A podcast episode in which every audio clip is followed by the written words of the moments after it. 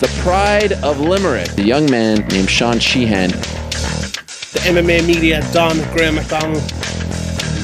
The severe MMA people that are coming to the local shows way before everyone else. To see them coming up and they're getting their shot, and I'm proud that people are coming up with me. Welcome, welcome everybody. It's episode 135 of the Severe MMA podcast. My name is Sean Sheehan, and like every week, I'm here with the Gerard Houllier of Irish MMA Media, Graham McDonald.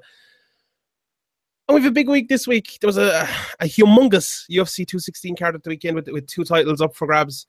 Uh, we'll get all into that and a few more uh, good fights as well on, on that uh, on that card. We're going to look ahead to next week's UFC uh, Gdansk card featuring uh, Darren Till against Cowboy Cerrone, obviously, and Ireland's own uh, Artem, the, the, Russian Hammer Lobov is, is, in that one as well. So we, we'll get to that. And a few more things as well. Karen Moore going to heavyweight. We'll talk about that a little bit. And there's a couple more things in my notes there, which we'll get to later on. And this Liverpool Man United next week. We'll, we'll get to that now at the end of the podcast because if you don't want to hear that, you can just switch us off near the end. But we'll get to that near the end. Anyway, Graham, how are you? How was your weekend? Yeah, good, good. It was some very, very good fights. So uh, I think it lived up to expectations. Sometimes these big cards uh, look good on paper and then they disappoint. But uh, with Demetrious Johnson getting the getting the, the record in style and the back and forth main event, and then a few absolute brilliant fights like uh, Bobby Green and Lando. It was just it was just a great card all around. So you were out in the beer all the weekend. You didn't see half of it. What are you talking about? No, I watched I watched all but the Fight Pass prelims. I know I'm only joking. Yeah, all right. Let's get let's get straight into it. So we usually don't get as quickly into it, but let's do it because this this card it wasn't a great card for you know the first the first few fights the the Fight Pass minute the Fight Pass events as you said you know, they weren't they weren't the best. The, the, the Brad Tavares his fight wasn't great. Moraga had a brilliant uh, KO over uh, Magomed Bibulatov in a fight we talked about last week, and uh, you know, I, I fancy off to win it, but I knew Moraga would would be dangerous. He he's a very very good guy. And then we had the four decisions and and the event. We with a few talking points from these those four decisions stuff later on, but I, want to get to Demetrious Johnson first, and I know the UFC didn't put him first, but I think we definitely should put him first this week. He he's just phenomenal. I uh, like I can't say enough good things about him. Like Demetrious Johnson is the best MMA fighter to ever live by a country mile. He's better than Jon Jones. He's better than Jose Aldo. He's better than GSP. He's better than Anderson Silva. He's just the best. And when I say he's the best fighter, I mean at fighting in the world at fighting. You can okay, the resume Jon Jones has a better resume than him, no doubt. He fights at a, a better weight, weight class against better people, no doubt. But at the intricacies of MMA, at actually doing things inside the octagon, Demetrious Johnson right now and for the last four, five, six fights, whatever it is, is the best MMA fighter of all time. Do you agree?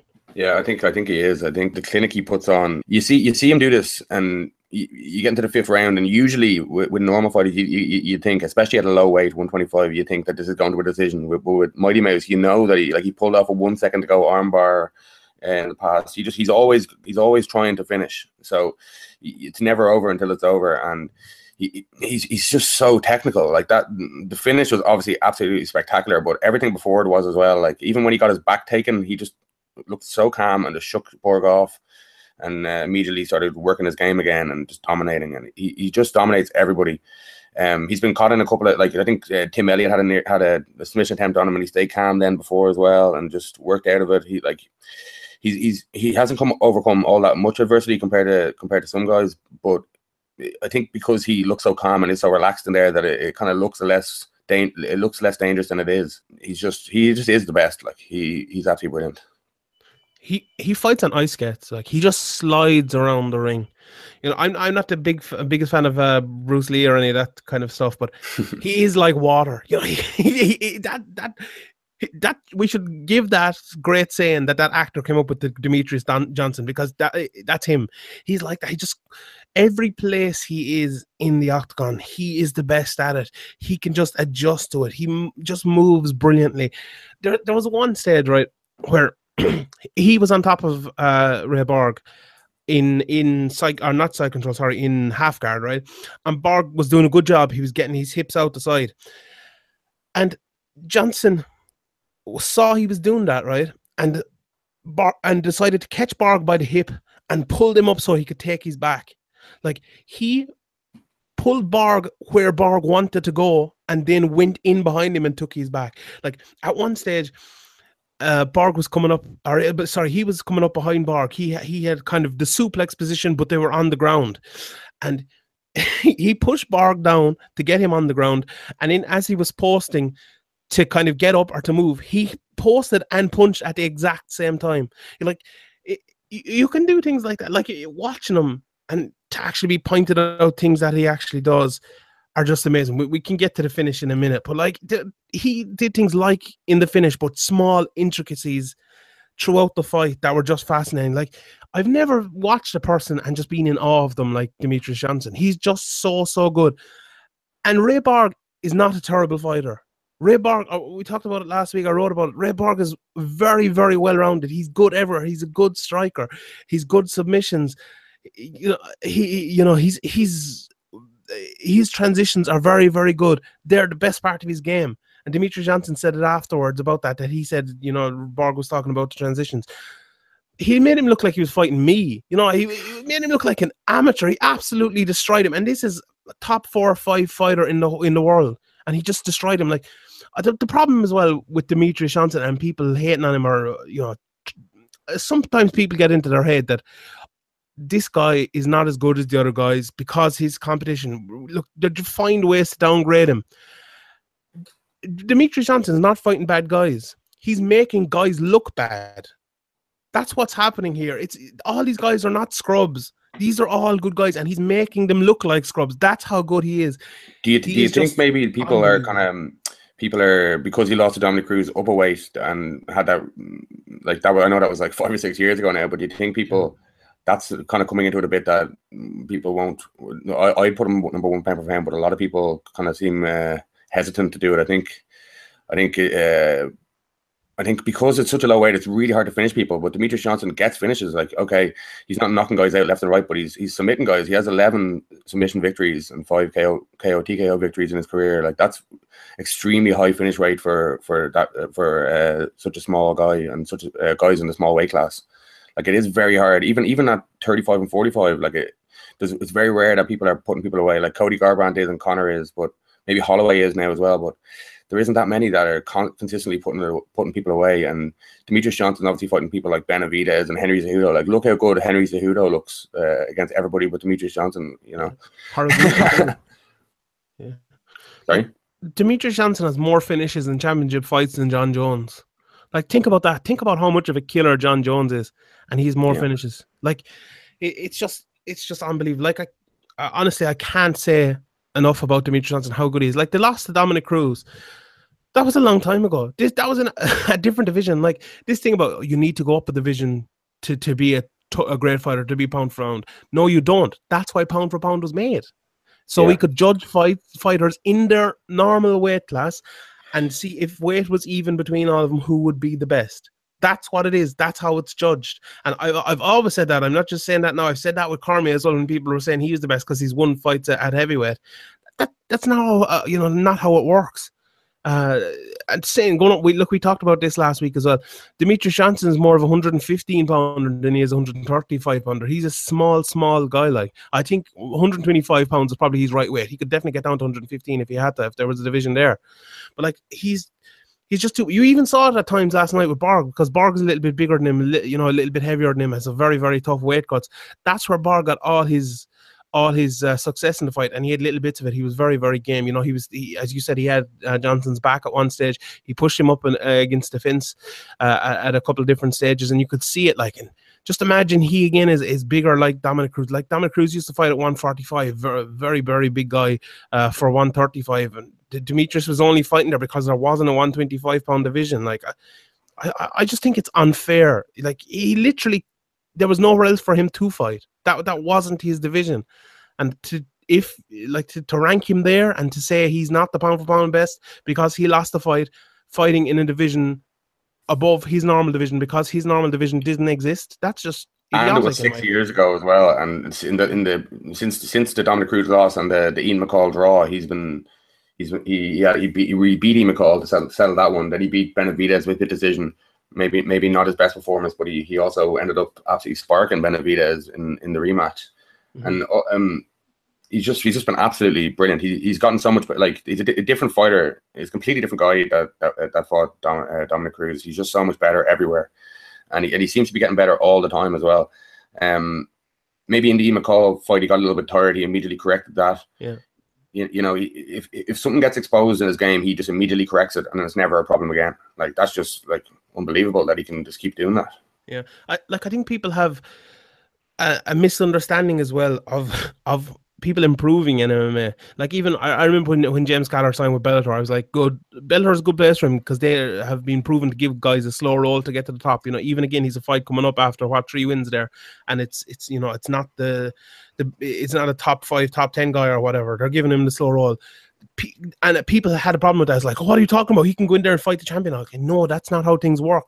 People have to build themselves up and come up and come up and come up, and that's what Demetrious Johnson did. Like he, you know, he he only got into that new weight class and he was fighting the best in that weight class. Like Ian McCall at the time, and like he's over the hill now, Ian McCall, but at the time he was the best in the world. You know, he was a champion of the 125 pound division. Uh, you know, when, yeah, Tachi Palace fights where it was. That was to say the WEC or whatever you want to call it of the 125 pounders back there. He was the best, you know, and that was that was probably the you know the best uh, the most even fight he's had, and he's just come on and come on and come on since that.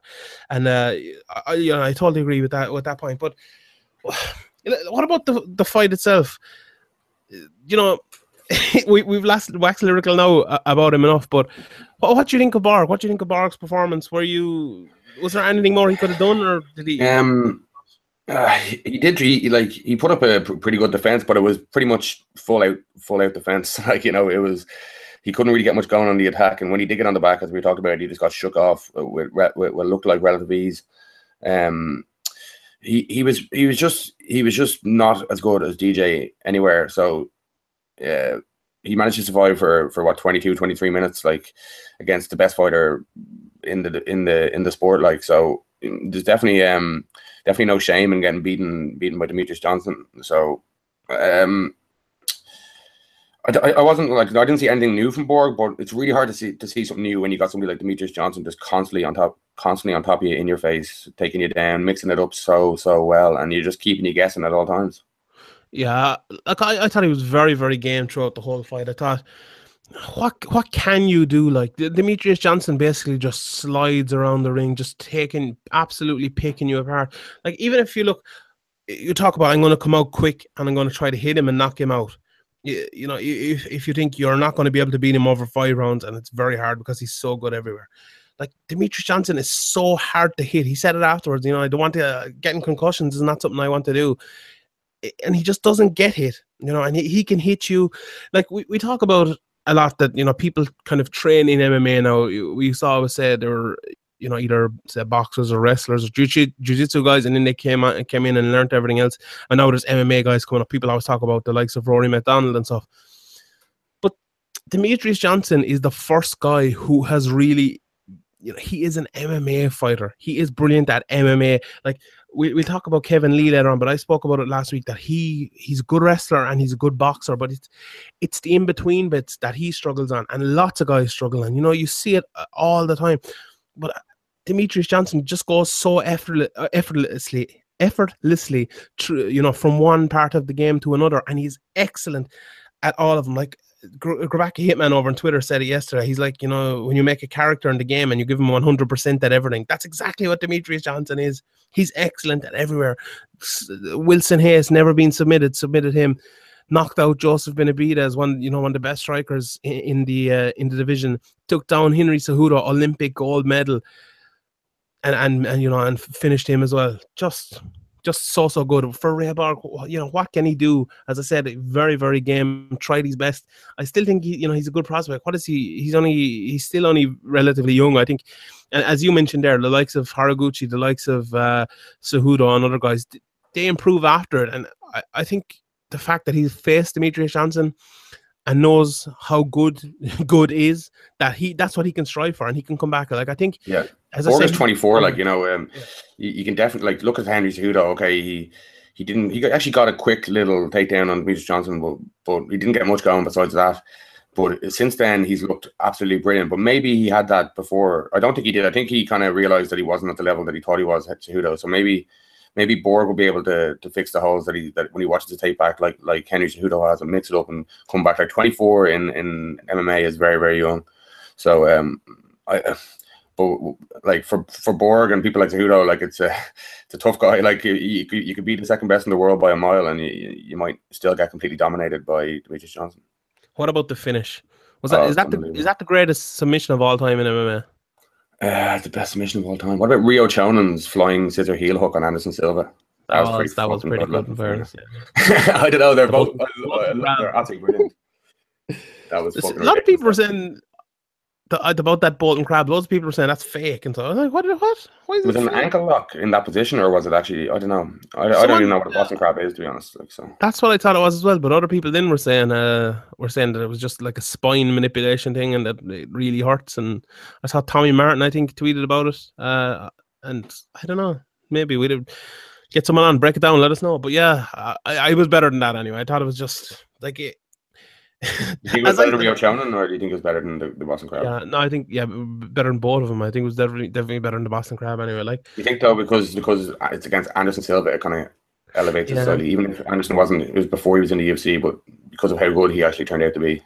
Yeah, yeah, maybe. I, like I think that was excellent. Like Frank Mir against Big Nog as well. That submission was just unbelievable. You know, Yeah, but it wasn't. It was it, like Frank Mir kind of breaks people's limbs and stuff, but just the the absolute ridiculousness of the Mm. the Ryo Chona one and the the Demetrious Johnson one has gone on a different level, in my opinion. yeah, I agree. Yeah, I still think this is the best. Like to do it in, like it's he didn't just do it in the UFC. He didn't just do it in a title fight. He did it in a title fight to break the record of the most defenses of all time Yeah, in the fifth round. style, like how can how can I don't understand how people can hate on him. And it is hate because if you don't think he is excellent, if you don't think he is the pound for pound best in the world ever, it's nothing but hate because there's no logic behind it because he is the best. Like do people hate him or are people just indifferent to him for No, just can't get into him? I think people just looking for a reason to downgrade him when they shouldn't be. You know, he Like, yeah, you think even the hardcores or just in general? I, I don't know. Yeah, not not the hardcores because if you're a true hardcore fan and you love MMA, you can't help but love Demetrious Johnson because he's so good. You know, he's he's just he's perfection. He is the closest we'll ever get to perfection. I, I tweeted the other night like MMA is the most complex sport in the world, and he makes it look easy. Like, how good do you have to be to do that? You ha- like he is on another level. He's like, he's not human. Like he's an- he's an alien. I don't understand how he does it. He's just so good. Like it's Jon Jones does not make MMA look as easy as he does. Jon Jones does not move from wrestling to to. I Uh, think it's harder when you're striking. bigger though. Like you know, heavyweights is, don't move as fluidly as smaller guys. Like That's fair, but they have more power. And they have other advantages. They he Yeah. they have more lint and everything. Demetrious Johnson still knocks guys out. His striking is still unbelievable, even against guys you know like Borg who are bigger. than most of those he's guys. so hard to hit as well. army, He's so yeah. hard to hit. Yeah, he's just You, you, I think you were saying on Twitter that you think you were watching back to Cody Garbrandt Cruz, and you were saying he might be the best fighter. Um, who do you think? Who would you pick straight up if they were fighting a one one thirty five? Gar- Garbrandt is very, very big, but I, I, I'm- I want to see the TJ Dillashaw fight first. But Garbrandt is like I- said, Garbrandt might be the best in the world. I think, yeah, he might be, but I think he might be the second best in the world behind Demetrious Johnson as well. no, he's up there because he's he is excellent. I watched back that Dominick Cruz fight again, and you know sometimes watching fights, even like I could watch this Demetrious Johnson fight again now in four or five months and see different things of it. You know, I, I kind of that's just the way I am sometimes. So I watch back that fight. He's so slick, so good. Just on like Cody Garbrandt is next level. Like he he's not uh, no he's not as good as Demetrious Johnson because he does he does not flow between phases of game like Demetrious mm. Johnson does. And it He's might be younger in the that's what game makes as well, him though, yeah. He is yeah he definitely He could end up- he could end up putting it together even more. him, Yeah, yeah. Yeah, but he definitely has a prospect to become that. Eh? I think I think the Dominick Cruz that, that Demetrious Johnson fought as well was was was a better was a better Dominick Cruz because he was that was pre like 150 injuries and, Yeah. and four years sitting on the shelf. So um, not not taking obviously taking nothing away from Garbrandt's absolutely brilliant performance, but I think I think um, that that kind of common opponent doesn't really draw much much in um, filling us in about what would happen if if uh, if they did fight if DJ if DJ and uh, Cody did fight. Yeah, I agree. I, I don't. I want to see him fight, but I don't. Another way because it'll be a. It'll be a How do you not fight. want to see that? That would be I, ridiculous. I do, but like, uh, the reason I don't want to see it fight in truth is because Demetrious will be just outsized and he could lose, and then people will say, "Oh, sure, he could never go up and beat a guy, so he's no good." And when that's just not true, who cares what other people think? He, I know, but I fucking hate it. It's in the people annoy me. People do annoy me. But uh who's next for him before we get on to the the main event? um, I want to see Henry Cejudo again. I know Sergio Pettis. yeah, I'd, I'd like to see Henry Cejudo again, but maybe should- Henry should be given a little bit more time. Yeah. like if he loses again, then what? Where does Henry Cejudo go from there? Yeah, that's true. Like uh, Pettis versus Cejudo hasn't been made official, has it? You know, there was talks about I don't it. think I so. Yeah, I, I heard, I've heard like people mention it, but I haven't seen any official announcement. line them up. I reckon. Don't don't have them fight each other. Have them fight someone else. You know. Yeah, I- Pettis. I don't, I don't like that so much for Pettis, and Pettis is another one who who hasn't fought uh, DJ yet. So you want to kind of keep his his stock high. I'd say the Cejudo one is very risky, and then you're knocking off one of the only two credible uh, opponents in the division. Yeah, there's a there's a lot of guys there. I don't have the records in front of me, but like there's there's a lot of good guys like Formiga, Reis, Mar- Moreno, and in, uh, Ben Nguyen, uh, Dustin Ortiz, Tim Elliott. Just looking at the rankings, I, I'm sure Cejudo and Pettis haven't fought all of them. Give him give them one of them each, or you know, Yeah. Dimitri. Ben Nguyen, I don't. Ben Nguyen against uh, against uh, Sergio Pettis would be good. Yeah, that would be good fight. Yeah, there's there's lots of good fights to make, and like as I said, looking at the that division, these guys are these guys are not half as bad as Demetrious Johnson makes them look. And I think people need to get into that into their heads. If you're looking at Demetrious Johnson, and he's beaten a lot of scrubs. Look at their other fights. Look, look at Joseph Benavidez versus Henry Cejudo. What an epic fight that was! An absolutely brilliant fight. You know, and these these guys, these guys are no mugs, and that's that's all I'll say about it. Demetrious Johnson, I love you. I, I want you. I want you to be my, my friend forever. You're the best fighter of all time. Thank you. Main event, which was a little bit of it was a little bit of an anticlimax after that. We we talked about last week. Should it be the main event? And we kind of we could see their point and we agreed with it a little bit. In hindsight, I think we were wrong. Well, in hindsight, uh, when you've seen both of the both of the fights, it's kind of. Well, I suppose the Yeah, yeah I suppose. the, yeah. the casuals as well are, are the McGregor link is huge for them. I think, um, and they had McGregor in the promos, uh, talking about McGregor in the promos and stuff. So, I think that that just makes business sense, and it's kind of it is kind of unfair on Demetrious Johnson in a way because he's he's just breaking this record that we didn't think we'd broken, at least not as quick as it was when Anderson set that ten. Like it's so hard to defend uh, a UFC title 11, 10 or eleven times. Like you, you Mhm. have a bad day in the in the office and you go in there, you make one mistake, and then you're back to zero. You know, you have to go back and win the belt. Like it, it, it takes it takes this like a exceptional talent to to be able to do that. Yeah. It's just it's just it was the same with Anderson Silva. Like um when he was on that reign, like everybody just thought, oh, the middleweight division is crap. There's nobody good there, but there was. It was just that Anderson Silva was front kicking him in the face before they could do anything. Like Hundred percent, hundred percent.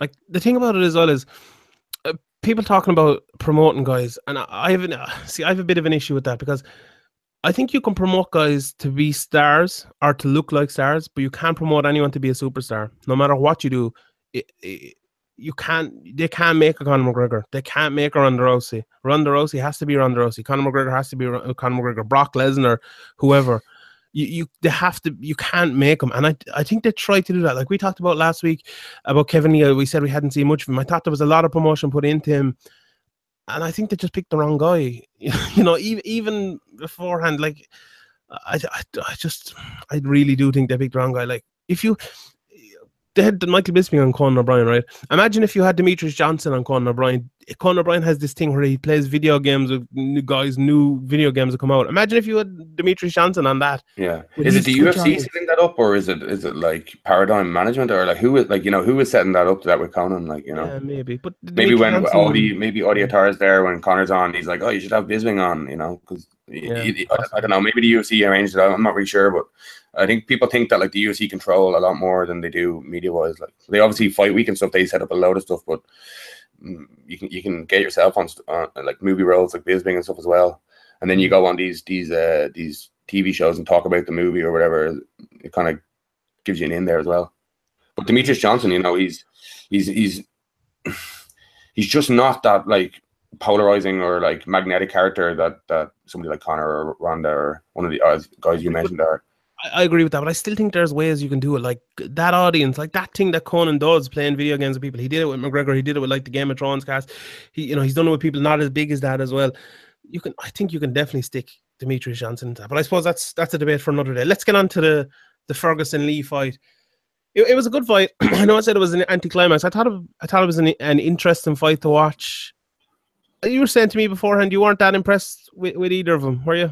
Well, like it was a great fight, and but yeah, I thought um, I, I, I yeah, I think I, I wasn't unimpressed, you know, but it, it wasn't like yeah. um, wow. I think maybe because you just seen Demetrious Johnson, as you say, it's really hard yeah. to be like wow because it's, it's nowhere near as impressive as Demetrious Johnson.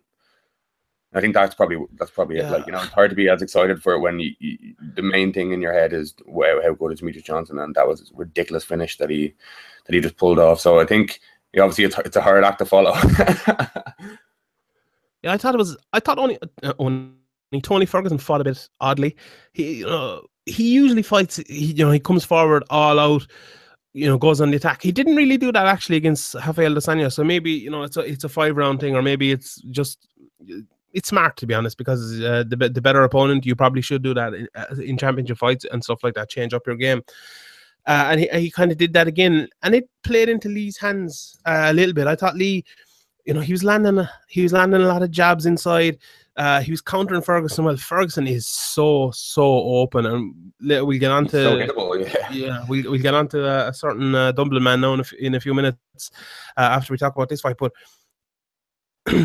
I thought Lee won the first round, even though Ferguson knocked him down. I watched that again in slow motion. Ferguson definitely caught him, but I don't think it was as hard a knockdown as it looked in first hand. He definitely caught him and put him down, but I think for, uh, Lee, Lee had landed a big shot. And I think he claimed it was an eye poke, but I think it was I think it was the he punch. Did, yeah. Yeah. So did I, and he cut his eye open. Like did a did a good bit of damage with that. With that, he got a couple of takedowns as well. Um, and Ferguson, um, you know, he did well from the bottom in, in the first round. And I thought I kind of thought it, it went away. It went for lead the way I thought he'd do, go for takedowns, you know, catch kicks, put him down. For Ferguson, not so much. It took him a while to get going. Yeah, I think he's a slow starter. Uh, like Lando Vannata showed that before. I think he gets into a rhythm, and as the fight goes on, and, and he obviously um, is so dangerous on the ground that that Kevin Lee tried to take a well. I think Kevin Lee tried to take a kind of little rest and he ended mm. up in, in the tri- in the triangle re- really quickly. But uh, just at the end of the first round, like Kevin Lee just punched him, yeah, twice, twice after the bell is just ridiculous. What is he even doing? Like, yeah, like you won the round, like get up and put your hands in the air and take the take the applause. And what are, what are you doing? Mm-hmm. should be. Why, why is that not it a should point? be a point. Why is that not and, a point? And when people grab the cage to keep themselves up or to to balance themselves as well on a takedown, like a lot of energy is put into them takedown attempts, and then you grab the cage and st- stay up. So I actually didn't look back. I didn't watch the, the fight back, but I I think the commentator said he grabbed the cage. I, I wasn't 100% at the time, but if, if Ferguson did grab the cage to stop himself getting taken down, just because he got taken down a second later doesn't mean that he shouldn't be he shouldn't be punished. I disagree but, with that. I, I think if you grab the cage, the uh, they need to make a new rule. If you grab the cage, your opponent is given the choice to either stand out in the middle of the cage or else have you in half guard on the ground. I think that that rule makes perfect sense. Taking away a point for someone grabbing the cage, I think, is too much. Well, it, uh, it's it's just it's, it's, meant to be not done at all. Like this is a foul. Like I, um, I can see the argument. Like a point is so so valuable. Like especially in, in Nevada where the, the, the, old rules are still in effect, where it's harder to you, you have to do more to score a 10-8 round and, and all that. But um, I think something is more egregious. Like you know, grabbing the cage is you can kind of do it. It's it comes naturally. You know, if you're picked up, your first instinct is to do that. When you're you knew the bell goes and Herb Dean jumps in and you throw a punch as he's coming in, fair enough. But then you throw another one after that. That yeah. that's egregious for me. That's yeah f- flagrant. Like it, it didn't it didn't really affect his fight at all. But like we've seen it, like Aldo hit Mendes after the bell and knock him out, and, or nearly knock him out, and we we've seen um uh, Randamie do it to Holly Holm repeatedly, and it, it it's a huge it's a huge uh, advantage then. The other, the other person's taking these big shots and is kind of stunned and it doesn't count on the on the round, but it's it's counts in the fight. Like it counts in it's it's gonna it's gonna be an advantage to you, and you should have a point taken, and especially if you do it twice, like like the Randamie did. It's, yeah. it's a tough one though because points are so so like taking a point away is huge, Huge, yeah. like Yeah. especially in a in a three rounder, but in a five rounder as well. Mm-hmm. I- I think this fight, it was uh, we say it a lot, but styles make fights, and I think Kevin Lee kind of played that into a little bit. I thought Tony Ferguson had the big advantage here, everywhere, and on the feet and on the ground. He he, you know, he was. I think he the way he fights and the way Kevin Lee fights, he had the advantage because. But uh, saying, I haven't said that now. On the feet, I think Kevin Lee did way better than I expected him to do. Uh, you know, as we were saying there, he's he got a lot of uh he scored a lot with counters, won the first round because of it. But in the second round, you know, Ferguson getting taken down is is not as bad for Ferguson as it is for other people. Kevin Lee fights, and you're playing a dangerous game. You know, I said it uh, in the first round. I tweeted out. He's playing it in a very very dangerous game. You know, with not and it's not just. Obviously, when he gets out into the when he ends up getting triangled, fair enough. You can say it's it's a dangerous game, but it, against Tony Ferguson, he's a guy, you know, 10 planet jiu jitsu, he'll go for omoplatas, gogo platas. Obviously, none of them will, will ever work. You know, there's only been one ever. But they'll, they don't work. Well, they, okay, they, you're not going to get them once in 10 years in the UFC. But what they do do is get you out from underneath. And he's so good at getting out from underneath that Kevin Lee taking him down is just wasting energy and making him more tired and more tired all the time. Do you think Kevin Lee was trying to take a rest on And it- top? like he didn't seem to notice. Yeah. Like Kevin Lee no- I seemed to me to notice we tired in the second round. I think I think Ferguson actually tired as well, but uh, it was just that Lee was extra tired. That he's kind of his game kind of fell apart a little bit when he, when he got tired. And maybe that was a staph infection. Like you're like I think Cormier was talking about it on the on the broadcast saying like you're either on antibiotics and which dra- drains your strength and makes you makes uh, drain drains your energy and makes you tired, or you're not on anything and then it's basically you're ill. So Yeah, I think Cormier called it called it very quickly as well when he did get in the guard before he got triangled. He said he was taking a rest. Like Fergus or uh, sorry, Lee looked tired in the second, but he was still going okay. I thought, but coming out to the third, he, he took a big breath. I think Rogan even said he looks tired coming out for the round, and I thought I, I, thought- I definitely thought he did. Like I don't think either of us or maybe you do. The, you know the staph infection. Do you know how much that actually takes out of you? Like I, I'm not really. I I remember fighters over the years saying it is it is really draining and, it, and it is, you're on antibiotics, which is obviously fucks with you completely. And there's an ill, there's like an illness in your body, or like you know, so uh, staph infection can be really really nasty as well. Like if you don't treat it properly, you can end up losing losing make it you can make a hole in your in your body. Like it's a pretty Yeah. dangerous thing. So obviously Kevin Lee wasn't going to pull out. Maybe maybe part of the reason um part of the reason he lost what was that or maybe it was it was it was Tony Ferguson. It was probably both but it was maybe it was ma- mainly uh Tony Ferguson figuring out uh figuring out um, Kevin Lee in the first round. And then uh obviously he's more experienced and he's been five rounds before. And I think I think Kevin Lee's been in a five round fight but that was the Chiesa one and it just went one round. Yeah. so he'd never been that far. And then he'd never been five rounds. And then it's the biggest spot of your career as well which is big pressure and you're ill. So and you really, really struggle to make weight, which Yeah. just it's just a combination of things going against them. Really, What about that? What about well, b- before we get there? What about the finish? Like I thought, I, I thought it was uh, it was really well set up. But uh, as I said, DC called it well. He was resting there. He can't do it. You know, remember the most famous triangle of all time, Chael Sonnen getting triangled by Anderson Silva, leaving his hands on the floor just straight in there. I thought Rogan actually commented on it very well as well. He said he needs to get his elbow outside of the body of, of Ferguson. He wasn't doing that. You know, Ferguson, you could you could see how tired he was, even in the hand fighting on the ground. Like Ferguson caught his left hand, caught Lee's left hand, and obviously he got his leg over uh, up over and got the got the hi- uh, triangle hooked in. But yeah, you know, as I said, it, it's dangerous playing that game when you're Lee. Like Lee is a, a wrestler at the end of the day. He was doing well on the feet, but you when you get that tired and stuff, you go back and you you, you know you re- revert to type and you do everything you can. And I, I think that was always going to play into Tony Ferguson's uh, wheelhouse, and he, you know he was just so good from there. But what, what for a powerful wrestler like Kevin Mm. Lee, do you think maybe he could have went for the old uh, rampage uh, powerbomb headbutt combination? I was thinking that, like, you know, the, the, the defense there a lot of times is what Chael did to either stand up and kind of fall back, you know, to pull yourself out of it, or else to stand up and smash him. But I, I'm not sure if he had enough To energy put, to put your feet into their into their hands and Yeah, and try to kick him off as well. Yeah, yeah. I don't know. Uh, You you think he would, but maybe or into their face. these guys know when they're they know when they're caught as well. Like you know, they, and they know when it's over, and there's no they know when there's nothing you can do. There might have been a little bit of panic as well. You know, we speak about a lot, and you you did it. You know, you you're the one who's who always brings this up, but big occasion. You know, people are not used to it. And it's amazing how many people struggle for weight when they get into those fights with these big occasions as well. And Lee was that, you know, he had the he had the staph infection as well, which he, which he said helped to, well, hurt him. Sorry, that that can just all these things play into the in you know into it, coming to the just coming to the big show. At least we hear about the UFC jitters.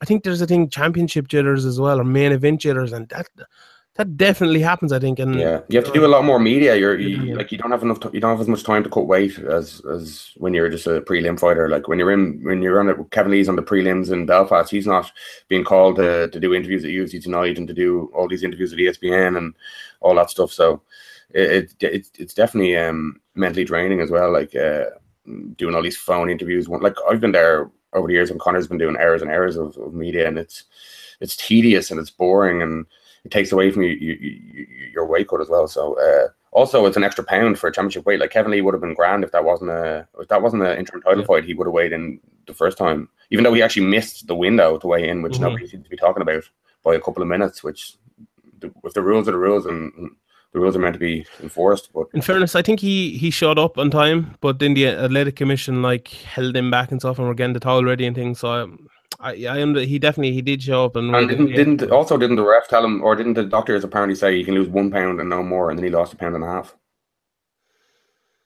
I think it's two pounds, isn't it? But I think they said apparently the doctors checked him to see if he was okay to cut more weight, and apparently, they said that the doctors had said that he's allowed to cut one pound, just a one pound and no more.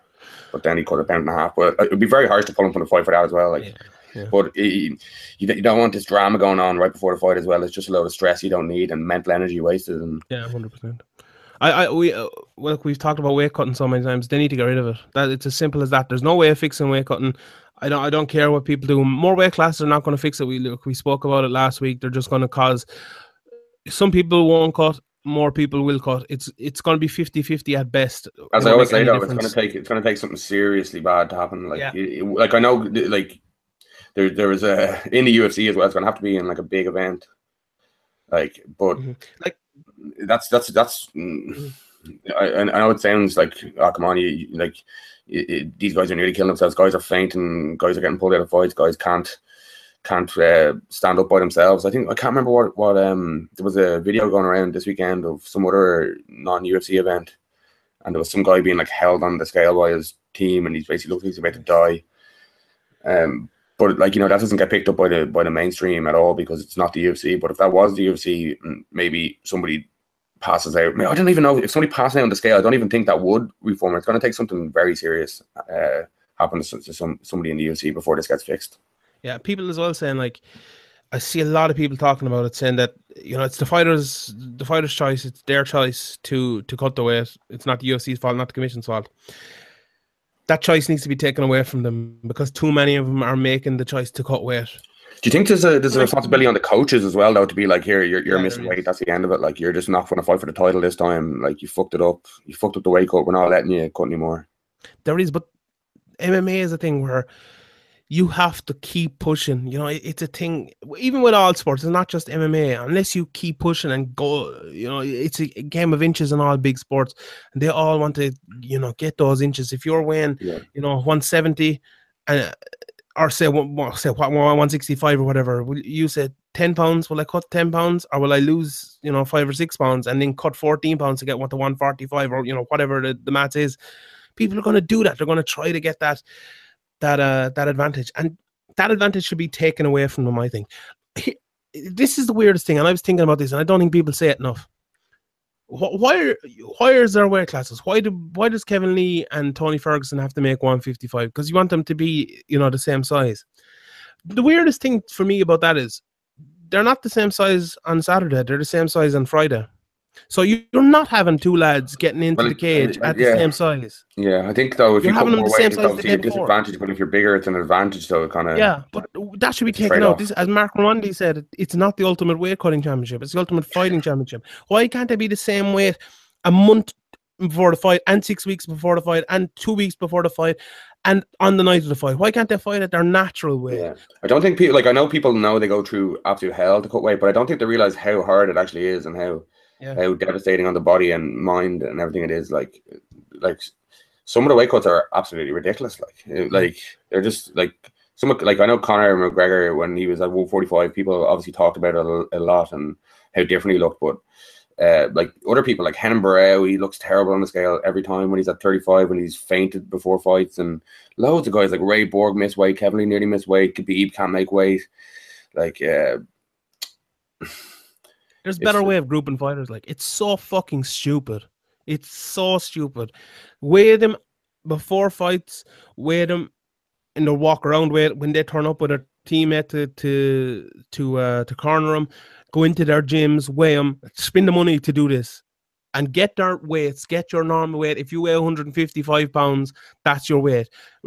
Rejig the weight classes, whatever. You know, the people are saying, oh, if they do that, Chris Weidman will be 215 pounds and he'll be fighting at heavyweight. Make new divisions, change the divisions around. That's a better option than going ahead what we what with what we have today because it's not working. It's it's just fi- fights are falling out. People are getting hurt. Someone is going to die. It's going to happen. People have already died in, in other places from weight cutting. It's going to happen in the UFC. It's going to happen in Bellator. One of those. It's a matter of time.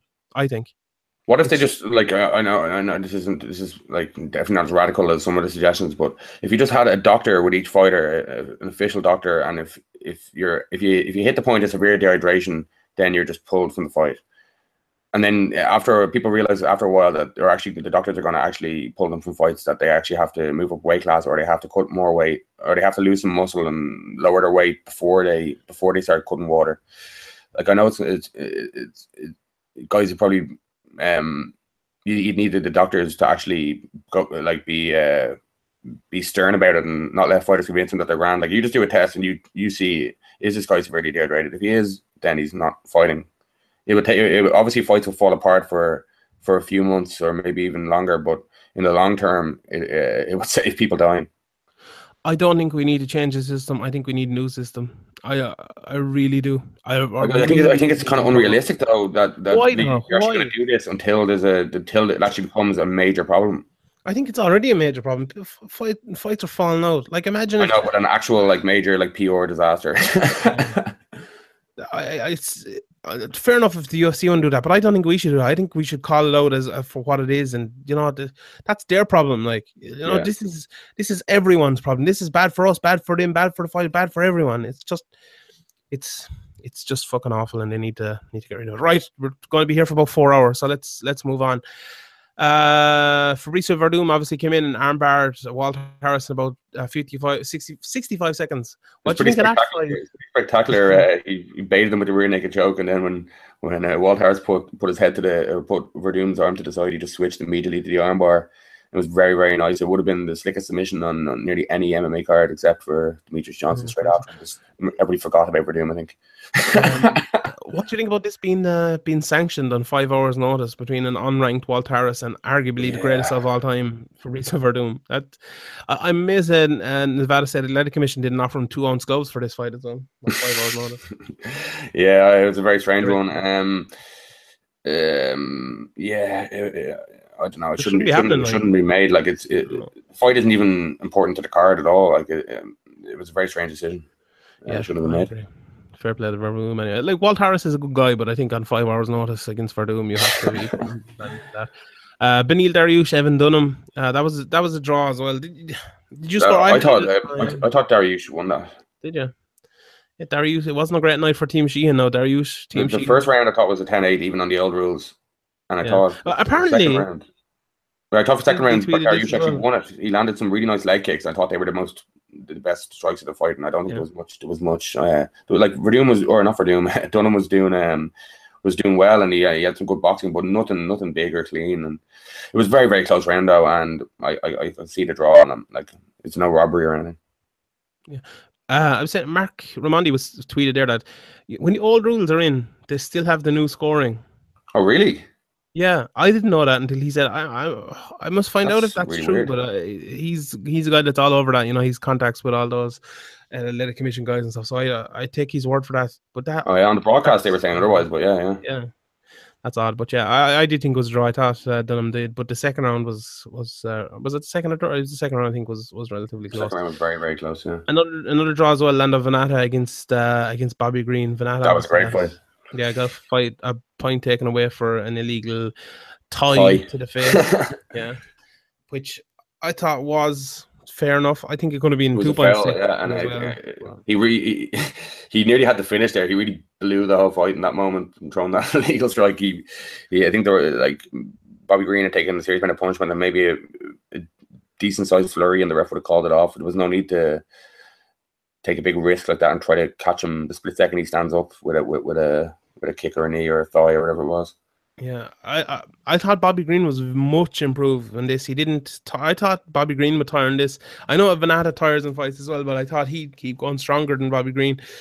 But Bobby Green kept going very well. You know, we gave him a bit of shit last week, and you know, may a culpa from us here because he, you know he, to come back, especially after that absolute trouncing in the first round, and then to come back and win the next two rounds after that to make it a draw, I thought was fantastic. Vannata. I have high hopes for Vannata, but I don't know. He just a little bit like Dariush as well. He he's winning fights and he finds ways to throw him away, kind of. And it's I know that it's that uh, the cardio is definitely an issue as well, but I think he was a guy again who came in against Tony Ferguson and he mixed it up better than anyone kind of ever did, uh, almost. And then he he's in la- next two fights. He just kind of isn't doing that, you know. He's he's becoming more of an orthodox fighter, and I don't think that's good for Vannata. I think he is a wild guy, and he needs to be wild. And I think, you know, he, he was that way a little bit in the first round. He's good takedowns and stuff like that. Needs to mix them in another little bit, but yeah, I was I was disappointed enough in Vannata, even though it was a very very good fight. But I think You know, I don't think Vannata's going to be like a champion anytime soon, or maybe ever. But only very few people can actually be a champion, and you need these guys who are who are exciting, as you're saying. And hopefully, he doesn't turn he turn from exciting into into more um, um, cautious and kind of like Alistair Overeem has. Like that'd be that'd be um, like Lando Vannata is is is a guy that you look forward to seeing. Even even like you know that like no matter what happens, it's going to be. Uh, it's going to be punches and kicks flying, and going, you're going to see some weird shit. And he's going to take a lot of punches, and he's going to give a lot of punches, and you can see in his face that he he'd obviously taken a lot of punches. I think his I think his face marks up really easy compared to Bobby Green. I think that maybe maybe like the second or third round could have I can't remember which one. I think one of them was very very close, and it could have went to Vannata as well. Like, but maybe maybe the, the, the damage on his face, even though it's not supposed to score because it's only it's only a flesh wound or whatever. But um, I think he was kind of unlucky to not to win that fight. To be honest. Yeah, the third round was very close. I had Vannata winning until Bobby Green landed a big shot in the in the last couple of Oh, that, yeah, yeah, that that that stalled around for for Bobby Green, I think. But the, maybe it was the second round that was really close as well, wasn't it? yeah, they were, they were both close. I had Green winning too, but uh, you know, I thought the draw was a fair enough result to be honest. Yeah, no, yeah. It was Sport weird having two draws and three fights. Speaking of uh, Jackson Winkeljohn being sport killers with Vanda Vannata, Tom Duquesnoy as well. God almighty, the cooler, the cooler is definitely a back hundred percent. I I thought he had won the third round, and uh, almost everyone disagreed with me, but I thought Rogan's commentary was very, very weird on that. I think it was because people are expecting Duquesnoy to be so good, and that he really wasn't, and Stamann was kind of going 50-50 with him, that he was given more Yeah. towards Stamann or Stamen, or whatever his name is. But I, I, to be honest, I thought it was a 50-50 round. People saying Stamen clearly won it. I don't think so. Like the biggest, the biggest shot of that round was the Duquesnoy head kick, and Stamen landed more strikes than him in that round. But Yeah, even Stamann was Yeah, getting and when he- takedowns t- too easy. Like Dugan got to sort that out. But even when even when Stamann was on top, he was he was eating elbows, and mm, Tom Duquesnoy was more busy from the bottom and tr- trying to throw up uh, submission attempts as well. Even though none of them got close, he was more active on the ground. It was there were razor close rounds, but I actually did score it for for Stamann. Very very close though. Like uh, there's definitely a good argument to be made in. In either round, really, of the second and third, that, that Duquesnoy could have edged it. Like it was very, very close. I think I think Duquesnoy got tired in the third, and it's kind of strange because he's gone five rounds before, but I don't know what happened there. But um, did he go five rounds? Those BAMMA fights were three rounds, aren't they? he went with, or has he? Or maybe he hasn't. No, he's only gone three in BAMMA. Is BAMMA three? Yeah, BAMMA's Yeah, three. BAMMA Yeah. Yeah, he's gone three rounds on without much uh, noticeably being tired. But he's in the start of the third round. He kind of instead of going forward, I think some one of the Rogan or or Cormier mentioned it that he he was allowing the man to kind of dictate the the pace of the fight, and he was just backing up and trying to counter strike. And uh, I think in the third round, uh, he started he started losing the, the, the exchanges that he was winning in the in the first two rounds. So I think that was down to a bit of uh, tiredness. Yeah, I, I, yeah, I agree. I thought he looked very good in the first round, but I think it's the big show as well. You know, he was headlining the prelim portion of this card. It's just he's taking time to adjust to it, and I still think he's really, really good. He's he is a championship prospect, I think, but uh, he just hasn't replicated what he was doing in in BAMMA before. Like, and I don't think the guys here, I don't think that Cody Stamann is that much better than the likes of uh, of Philpott or or uh, Brendan Loughnane or the other guys, you know, or Damien Rooney or those guys. He he's good. He's probably you know he's a very very good fighter and all, but like yeah, I don't know. he's still like 23, 24, Duquesnoy, you know, he's, he's He very young in the game. I know he's been around since he's like, he's been on the scene since he's 18, 19, so people maybe think he's a bit older, but um, yeah, I, I think um, obviously it's not the most impressive impressive start to the, the UFC career that, that people were expecting, but he's he's he's lost a razor close decision after winning his UFC UFC debut. Like it's it's not the end of the world. People kind of overreact when a when a big prospect loses. Yeah, right, let's move on. Next week, UFC Gdansk. Um, and this is a pretty good card actually for for Poland. And I think I have an article actually coming out in Sherdog there uh, during the week, which kind of talks about how you know the not the. re- I was gonna say I was gonna say a resurrection, but I said it's not a resurrection, so I didn't. know I was gonna say erection, but that doesn't sound, doesn't sound right either. But the the coming up that sounds bad as well of, of MMA in, in Poland has kind of caused them to give them a pretty good card here. You know, you have uh, Karolina Kowalkiewicz fighting here. You have Donald Cerrone fighting Darren Till. You know, you obviously Jan Blachowicz, who's a big star over there. You've Artem Lobov and Andre, uh, Andre Touchy Fili on that. That's the first one you get to. Brian Kelleher is on this card, big prospect. Uh, Artem coming in here against Andre Touchy Fili. This is a fight I think a lot of people wanted to wanted to see for a while. Graham, break it down for us. What do you think? Um. uh, Yeah, I think I think they tried to put it together before, but uh, was it was it rumored to be they tried to make this fight before? Or I imagine that. That was just me tweeting about it, I think. And maybe, maybe. Um, yeah. Um, he's kind of up and down, uh, Andre Fili. You never really know what you're going to get. Um, he'll win one, lose one. Kind of, kind of fighter. Like he, he has a win over Hacran Dias, but then he loses to uh, to um, Calvin Kattar, and he, he lost obviously to Yair Rodriguez. There's no, there's, there's no, uh, there's no shame in that. Oh, there's no shame in losing anybody, obviously, but uh, he's he's up and down, and um, maybe maybe Artem's kind of getting getting more consistent as his career has gone on. He's kind of making improvements. I don't know if if Fili is like Fili kind of was a exciting enough prospect when he came into the UFC and he looked good in his debut, but it's kind of it's kind of been a mixed bag since then. He's one of them fighters you don't really know what you're going to get. Maybe like a bit a bit like um Lorenzo Larkin or lo- there's loads of fighters that are inconsistent. Um, but like it's it's probably going to be Artem fights are usually slugfests. Um, uh, I don't see that that going well for for Fili. Obviously, if you uh, his his I think his best uh, method of victory will, or way to victory will be to take Artem down and and keep him down. But I don't think Artem is as, as easy taken down as he used to be. He used to be he used to be pretty easy to take down back in the day, but now now he's he's much more well rounded. He's in much better condition. He's uh his, his jiu- jiu-jitsu is obviously um improving as well. So I I I go with Artem in this one. I, I think I I think I would too. I ra- I rate Fili. I think Fili's a good fighter, but I think he's a little. This, could look a little bit like the Ishihara fight. Yeah, I think the Ishihara fight really showed that Artem was a different fight, wasn't now a different fighter than than Yeah. back in the day. And I think obviously Cub Swanson he, he didn't win there, but he put on a much better performance than nearly anybody was saying. They thought he was going to get absolutely murked, Mhm. and he, he he he made a couple of small mistakes there in that fight that that gave away the, the second round. But if Artem had went uh, two rounds up, it would have been it would have been um, very interesting to see what what would happen from there. But um, yeah, I, I, I think I think I, I'd be picking Artem in this one. Like if you're looking to see what what's Artem good at, right? He's powerful. We saw that in the Ultimate Fighter House. You know, he's he doesn't definitely has a knockout bun, uh, punch, and he's good at kind of closing the distance and cutting off the cage. I think that's those are his two best weapons. I think what Fili's good at is kind of staying on the outside and staying away from guys, keeping long range. So that that kind of you know, I'm going to say it again. Styles make fights. You know, who who will win that battle? I think will probably win the fight. But as I said, that's why I said it reminded me of the Ishihara fight. You know, Ishihara tries to do that as well, and Artem was still able to walk him down. You know, we, we saw those little hammer fits, to, those things coming into coming into range like that.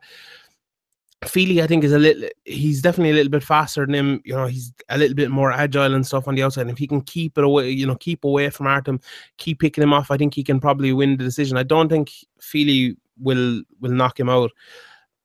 I don't think Fili, you know, Fili comes from Team Alpha Male, who have usually good wrestling. I don't think he's their best wrestler. I think he's, you know, more of a striker.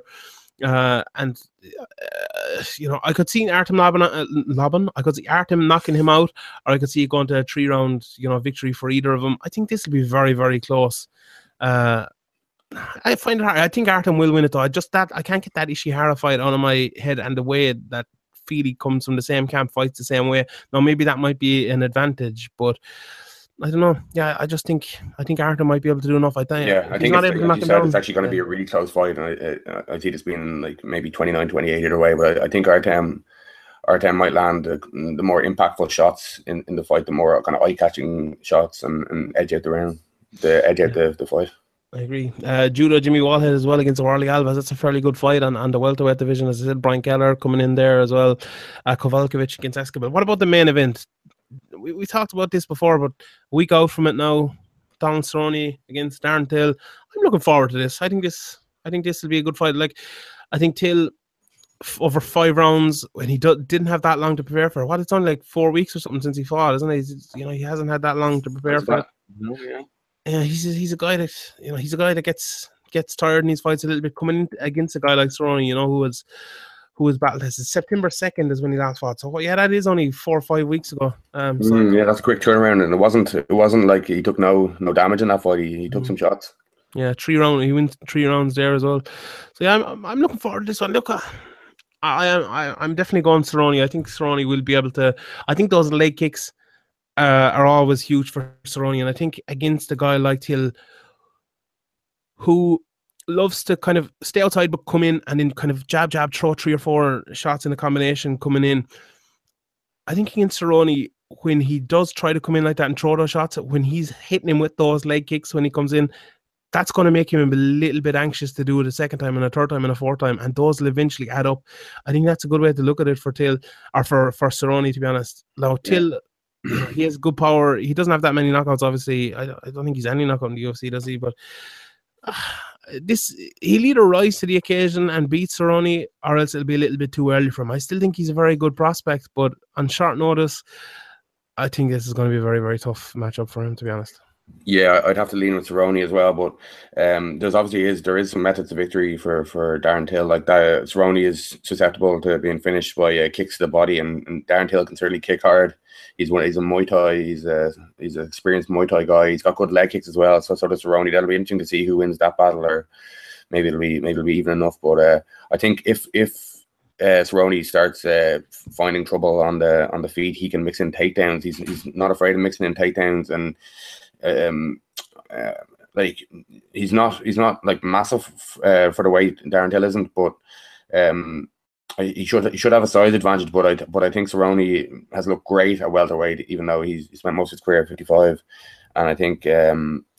I, think that won't be much of a problem. The, the size advantage, and I think, as you say, it might be a bit too early for for Darren Till.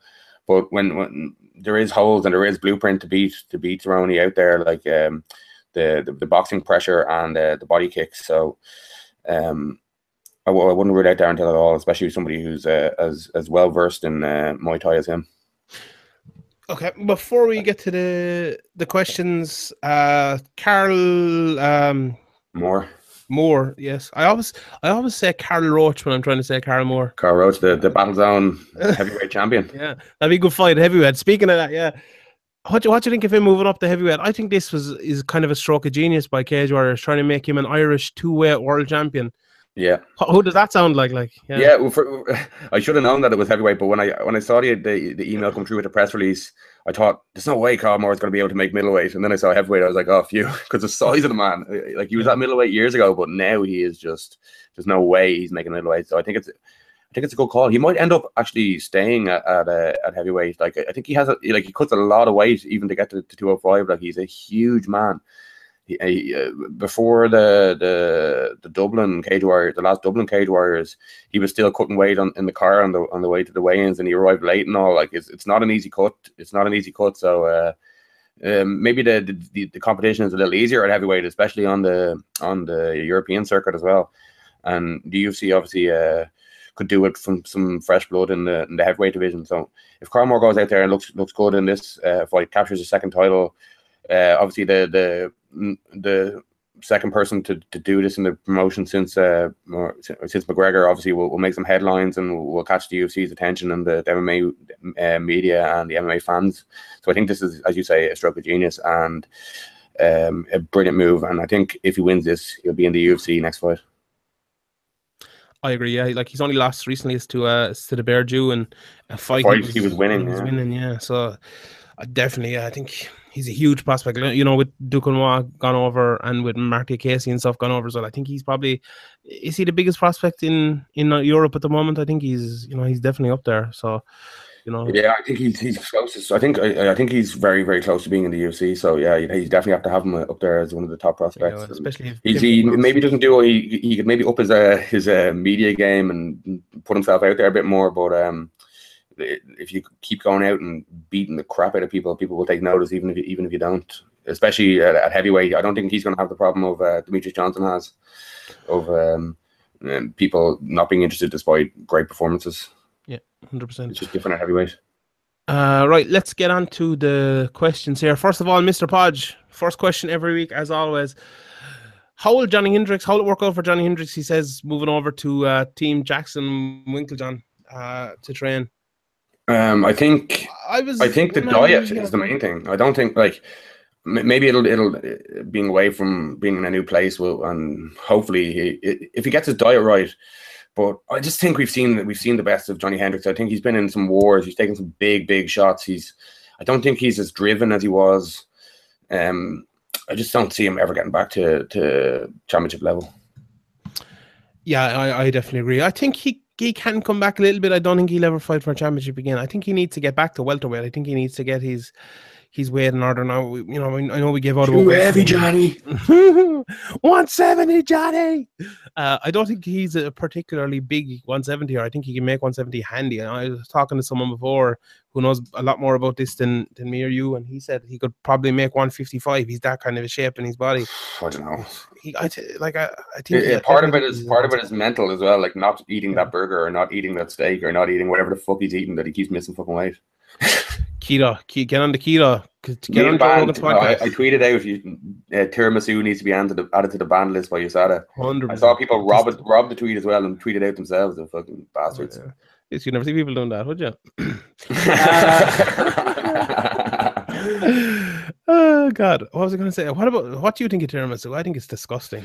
Um, uh, I don't know. I, don't, I, like my coffee bitter. Um, you're disgusting uh, man.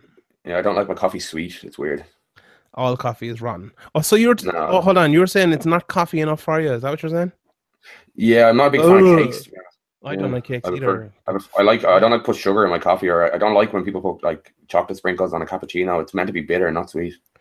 You're you're disgusting. Uh, coffee, peanut butter, and ranch are the three most. Peanut butter. What's wrong with you? Peanut butter rotten. Ranch oh, is rancid. Rancid.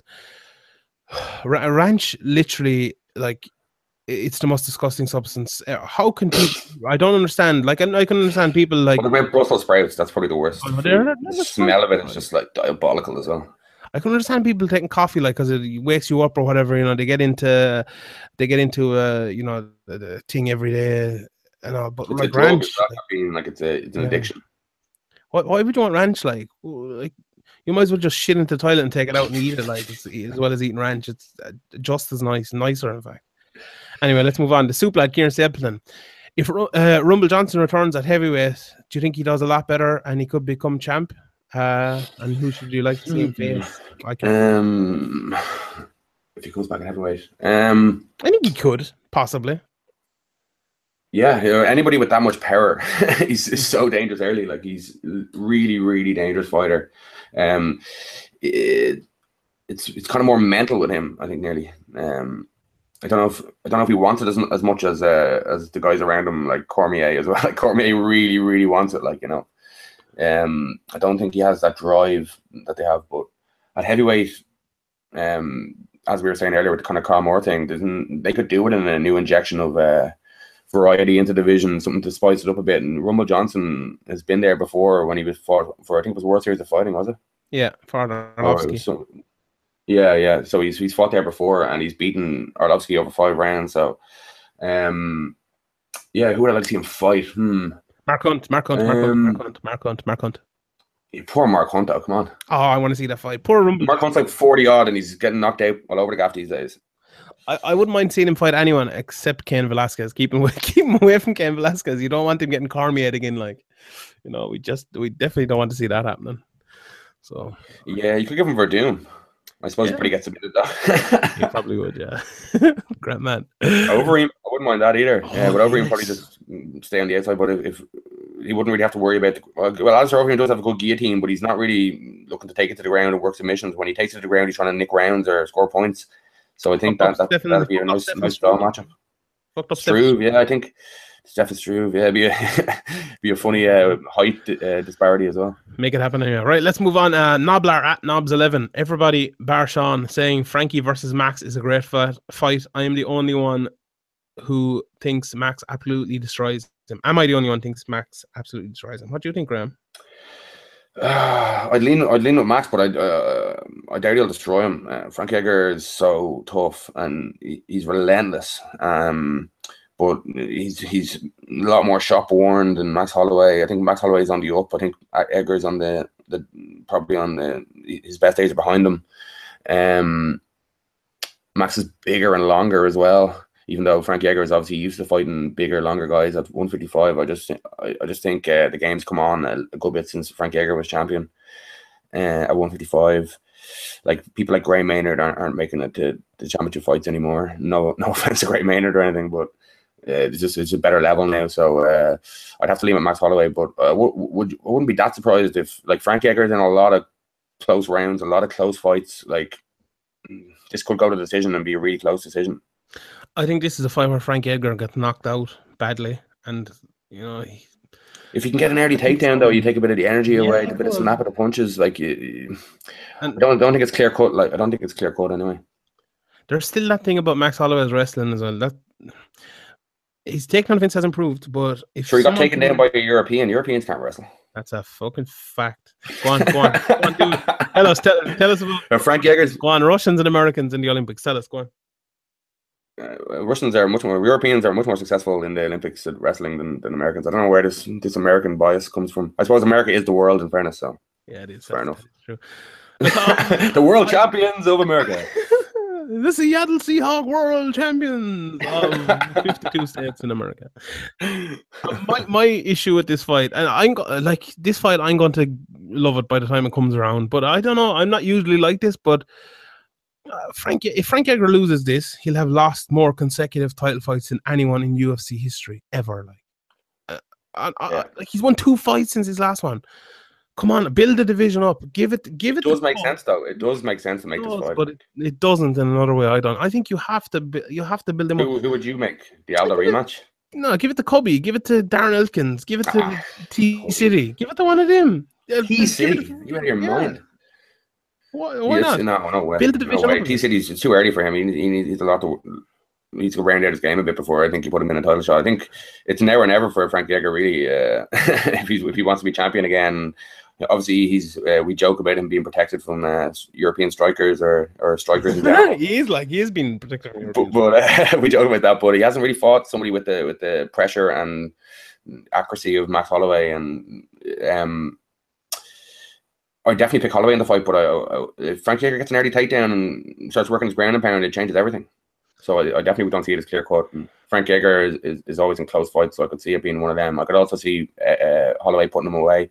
Like Frank Edgar's taken a lot of damage over the years. Like he took some serious damage um, uh, against Maynard uh, a couple of times. Um, it's been a while since he's taken serious damage, but he's he's he's got a lot of fights under his belt against guys who are bigger than him, and I think I think Holloway is is on the up and improving fight to fight. I don't think Edgar is improving fight to fight. Hashtag justice for Darren Elkins. Uh, Mr. Podas, uh, Condit versus Magny. Obviously, Carlos Condit coming back. He said, "What will be achieved by this fight? Where does Yeah. the winner go, or is it just a Very fun strange fight? fight. Um, mm. Um, uh, it's very strange. Um, yeah, I think Condit wins this pretty handily. Um, obviously his takedown defense has always been a problem for Carlos Condit, but I don't see Magny as a prolific wrestler. He's he's not bad wrestler. He's not bad on the ground, but I think uh, I think Condit's going to light him up on the feet and uh, beat him pretty handily. Uh, Yeah, I do as well. I think and it's, it's, it doesn't really do much for Condit. Like it doesn't No. do much. If, if Magny wins, it does a lot for him. But uh, but uh, I just don't see it happening. I, um, maybe it's a good one to reintroduce Condit, but um, I would have preferred. I would have preferred a, a bigger fight. Yeah, a lot of questions here about uh, weight cutting. We talked a lot about that uh, earlier on, so you can go back and listen. Should have done. Condit and uh, Gunnar Nelson. That would have been a very, very good fight. Do you know what'd be a good fight? Kevin Lee against Gunnar Nelson. If he goes up, he's talking about going up to welterweight now. I, I'd watch that fight. He'd be a Uh, small enough welterweight though, wouldn't he? Yeah. I suppose like RDA is doing pretty well. So is Cerrone. And, yeah, the, the the the the 55 division is so talent rich that a good few of them guys at 155 could, could do well at 170.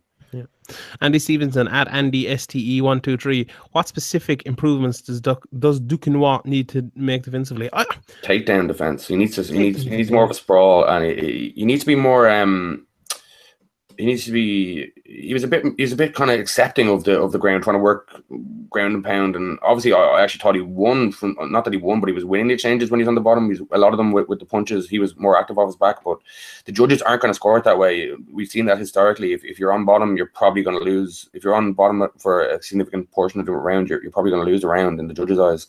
So he needs to be more uh, active about getting up. He, when when he did decide to get up, he he he kind of seemed to be able to. And another strange thing was when he let uh, Stamann up at the end of the at the end of the fight when he was on top. That was very strange as well. Just you should be flurrying think- as much as you can to try and win the judges over there. That's right. I think the best thing he could do defensively is be more offensive. I think he is an offensive fighter, and that's what he's excellent at. I thought his defense actually standing had improved an awful lot from his first fight in this. And I I said it before that fight as well, or after that fight even, that had been improving. I think his last couple of fights in BAMMA had been improving as well. But when you're that offensive, when you're that wild of a fighter, you're always going to get hit. You can't you can't be like Demetrious Johnson, like you you know, you can't be like whoever else, whatever defensive fighters, you know, Floyd Mayweather. You're not going to be like Floyd Mayweather who fight that offensively in MMA. So ex- if you're expecting him not to get hit in fights, that's just non-realistic. It's like Tony It's Ferguson. style, yeah. Yeah, Tony Ferguson is going to get hit in fights because he's an offensive fighter. That's just it. But you know, someone will take advantage of that. But that's that's MMA. It's impossible. Uh, Andy Hall at Bootnick Andy. Bisping versus GSP over or under 750,000 pay per views. Under, Under, under, under. I'd say. What do you think this one will have done to to a one six? God. Um, Two under maybe? 250 maybe 250 i'd say Yeah. Mm, it'd be interesting to see. I know the numbers that come out aren't aren't anywhere near official, and, and Mhm. sometimes are, are way off. But uh, be interesting to see either way, roughly what it was. nick Gildays, true or false section of the week here we go true or false rumble johnson will fight for the ufc heavyweight championship Who? Sorry. rumble johnson Whew, um. True. Mm, i'm gonna say true as well fuck it aaron chalmers would beat cm punk true Yeah, absolutely. Batter him. habib will fight for the lightweight belt or interim in 2018 i'm gonna say true Or interim. Yeah, true. I think. Yeah. James gallagher will have fought in the ufc before international fight week of 2019 What July 2019? So uh, uh, a year and a half, almost two years from now. Uh, will have fought in the UFC. Um. Hmm. I think he might sign one more contract with Bellator. I might and say, then- I, yeah, I'm not sure how many fights he has left on his deal. Um, I'm not sure, but I'd say false. He might have signed by then, but he might not have fought. Mm, I'd say No, the, safe answer is false. yeah, it'll be close to it. so. CM Punk will win an MMA fight before Paul Nal- before Paulie Malignaggi stops tweeting about Conor McGregor. I don't think either will ever stop. Yeah, never. never happen, so There's no correct or that. incorrect answer to that one. Yeah. UFC or Bellator will have an Irish champion in any weight class within two years, excluding Conor. Hmm. Um. How long? What's the period? Two years. Two years. Uh. True. True? Who? Carl Moore could end up in Bellator. James Gallagher could win a title. Um. Maybe, yeah, I'd say, I'd say James Gallagher winning a title for Bellator is probably maybe even at bantamweight. Maybe he'll grow into Paul it Hughes- into featherweight though. Hughes broke his hand. He, I think he's Ireland's next Again. UFC champion. If they have one, he broke his hand again. He's only one and zero though. He's a long way to go. Um, I, I don't think two years uh, is true. way too quick, Who else? Joseph. especially Duffy. with broken hands gone everywhere. yeah, Joseph Duffy. Um, if he had went to Bellator, it would have been it would have been nearly he'd be straight in there for the, the title shot. But um, my uh, my fault. it's is my answer so packed at 155. It's hard to know. But you know, Kevin Lee kind of came out of nowhere. Like you can you can just put a you can put a few wins together, and you never you never know. Duffy is another one who could do it. Yeah, uh, Michael Norman Bisping and Park George could do it. Bellator maybe. and You never know. You never know what's going to happen in two years in MMA. It depends what your definition of a world champion is. Or I could be a fucking world champion. If, uh, Battle Zone World Champion. and George St. Pierre both retire after UFC 217. False, even if they do retire, it's false because MMA. Well, they both retire after, but not immediately after. But that's fair. So Dana. White. I don't know if this is Dana White resigns or Dana White resigns. I'm going to say resigns as UFC president by the end of 2018. Uh, end of No, 2018. false. Mm, maybe. No. Yes. I'm going to say yes. Fuck it. True. It will take a fighter's death for the UFC to change the way weigh-ins are done. True. We talked about that True. already. Face the Pain will still be UFC music for UFC 300. Hopefully true. Oh, 300. How far away is that? Fucking hell. Uh, if Dana's if Dana's gone, it'll be gone. So you should be saying if you think Dana's going to uh, resign, Yeah, that's a good point. That's well. Lo- that's good logic there. Yeah. Nate Kildare needs to keep uh, needs to keep score of this and see who's who gets That- more right between me and you. Get on it, Nate. Get on it. Uh, Ireland. Ireland will beat Wales you on Monday. show, you get you get jobs, man. exactly. Yeah. Roots of your answers there now. Ireland will beat Wales on Monday. False. Oh, you're such a negative bastard. Uh, is Bale are definitely yeah? Yeah. yeah, he is. Yeah. Uh, Super Benny Woodburn, I'll be worried about him coming on as well. Um, uh, I don't know, like it, uh, Ireland just like it's so Ireland just to to be winning this game and then to just draw it or lose it. yeah. We'll score early and then we'll sit back for uh, 80 minutes and then we'll end up losing or drawing. At 205 pound Mighty Mouse would finish Jon Jones.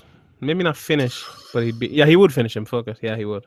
He wouldn't be able to move anywhere near as fast to be completely. Uh, yeah, it's just, it's just I don't know. Yeah, He, if he was as John flowy Jones. as he is there. Mm, yeah. All other top five ranked lightweights would finish Kevin Lee, Conor, Habib, Alvarez, Barboza, Gaethje.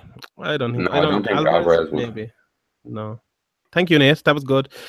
Very good, man. Uh, let's move on. A few more questions. Kevin Higgins has a few there. If given Kevin Lee's weight issues and Tony didn't, what excuses, if any, can be made if McGregor avoids defending the belt again? Yeah. What? What about this? You- Is is Kevin Lee? And we, we said we we talk about this later, and now is later, I suppose. Is McGregor against uh, Tony Ferguson next, or what's going to happen? It seems from what people are talking about that the UFC are trying to put together the Nate trilogy, but I think the Nate trilogy works whenever. So I don't think Yeah. it should be in a mad rush to do this. I think um, the Ferguson fight makes sense. These uh, pay per view numbers might be a big factor because they know the UFC know WME IMG know that Nate Diaz McGregor will do will do at least a million and probably a million and a half, maybe even more, depending on what kind of what kind of response there is to to McGregor, Mayweather, all the this the kind of extra people that know about McGregor because of that. So they know that's going to sell really well. They know that any McGregor card is going to sell really well, but they know that the Nate Diaz one is going to sell extra well. Like, the Tony Ferguson, like Nate Diaz has a massive fan base behind him. I know people like Tony Ferguson, but they, they're not as passionate about Tony Ferguson as they are about the Diaz brothers. And you know, there's there's a lot of people who are uh, very very passionate about the Diaz brothers, and um, yeah, I don't like. I don't think Nate's Nate's gonna wait. Nate seems to be trying to say, "I'm gonna wait unless you give me Conor McGregor," and the UFC want to get him back in there, obviously because he can sell. I think Nate Diaz can sell pay per views by himself now after the after them two Conor fights. And if he goes, if Nate Diaz goes out and wins a couple more, then then the trilogy is even bigger then. So I, I think the Tony Ferguson fight does make sense. I don't think Tony Ferguson's helping himself much with his uh his uh, material he's been saving, uh the McNuggets and the, the motherfuckers, and uh, that was that was that. He had years. He had years to think about that, and that was that was poor effort. But uh, I think he deserves it on. Uh, he definitely deserves it on fighting, and he has the on fighting um, merit. But he has the belt as well, or has the interim belt as well. So y- you'd think that would happen, but don't be surprised, motherfuckers, if Nate Diaz gets the fight. I think that McGregor has just so many options. He has Ferguson, uh, he has Diaz.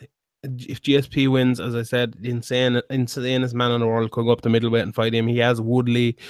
There's just he has Holloway as well. If you want to go down to 145, if you know if Frankie Edgar wins that belt against Holloway, that's another huge option. That fight has been brewing for a long time. I don't time. think the Holloway's is big. I don't think the Eggers No, is Holloway, big. yeah, but it's an option. It is definitely an option. Like Oh, you yeah, know, he so we don't and another option is he doesn't fight anymore that's that's another I think he's coming back though. I don't. I don't think Yeah, but he's to hang up.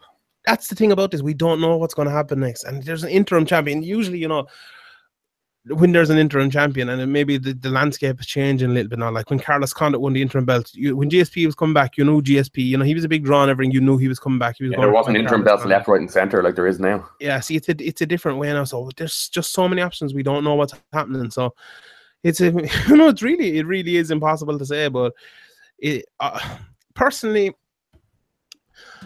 I'd like to see him fight Tony Ferguson. I think that'd be the. I think that'd be the most fun fight for the fans inside the cage. The build up, I don't think, be as good because Tony. Tony is like um, uh, Kevin Lee called him a weirdo. I think he is kind of a bit, a bit of a weirdo. It'd be funny, but I don't think the build up would be good. I think the fight would be absolutely fantastic uh, for as long as it'll go. And I don't think it'd actually go very long, but I think it'd be very good. Um, Diaz, as you said, it's there. Like if McGregor goes in, beats Tony Ferguson, he can fight Diaz. If he goes in and loses Tony Ferguson, he can fight Diaz again. That trilogy is always there. You know, I don't think it makes, as you said, it don't. I don't think it makes any difference. I can fight GSP. That's probably the biggest money match of them all. Nate would be very, very close to it as well. I think Woodley for a third belt would be huge as well. I just there's there's so many options there. I really, I really Do you don't know. Do you think the Bisping fight is completely Conor Bisping is completely out of the question? Ah, yeah, I don't think he'd fight Bisping. No, I don't.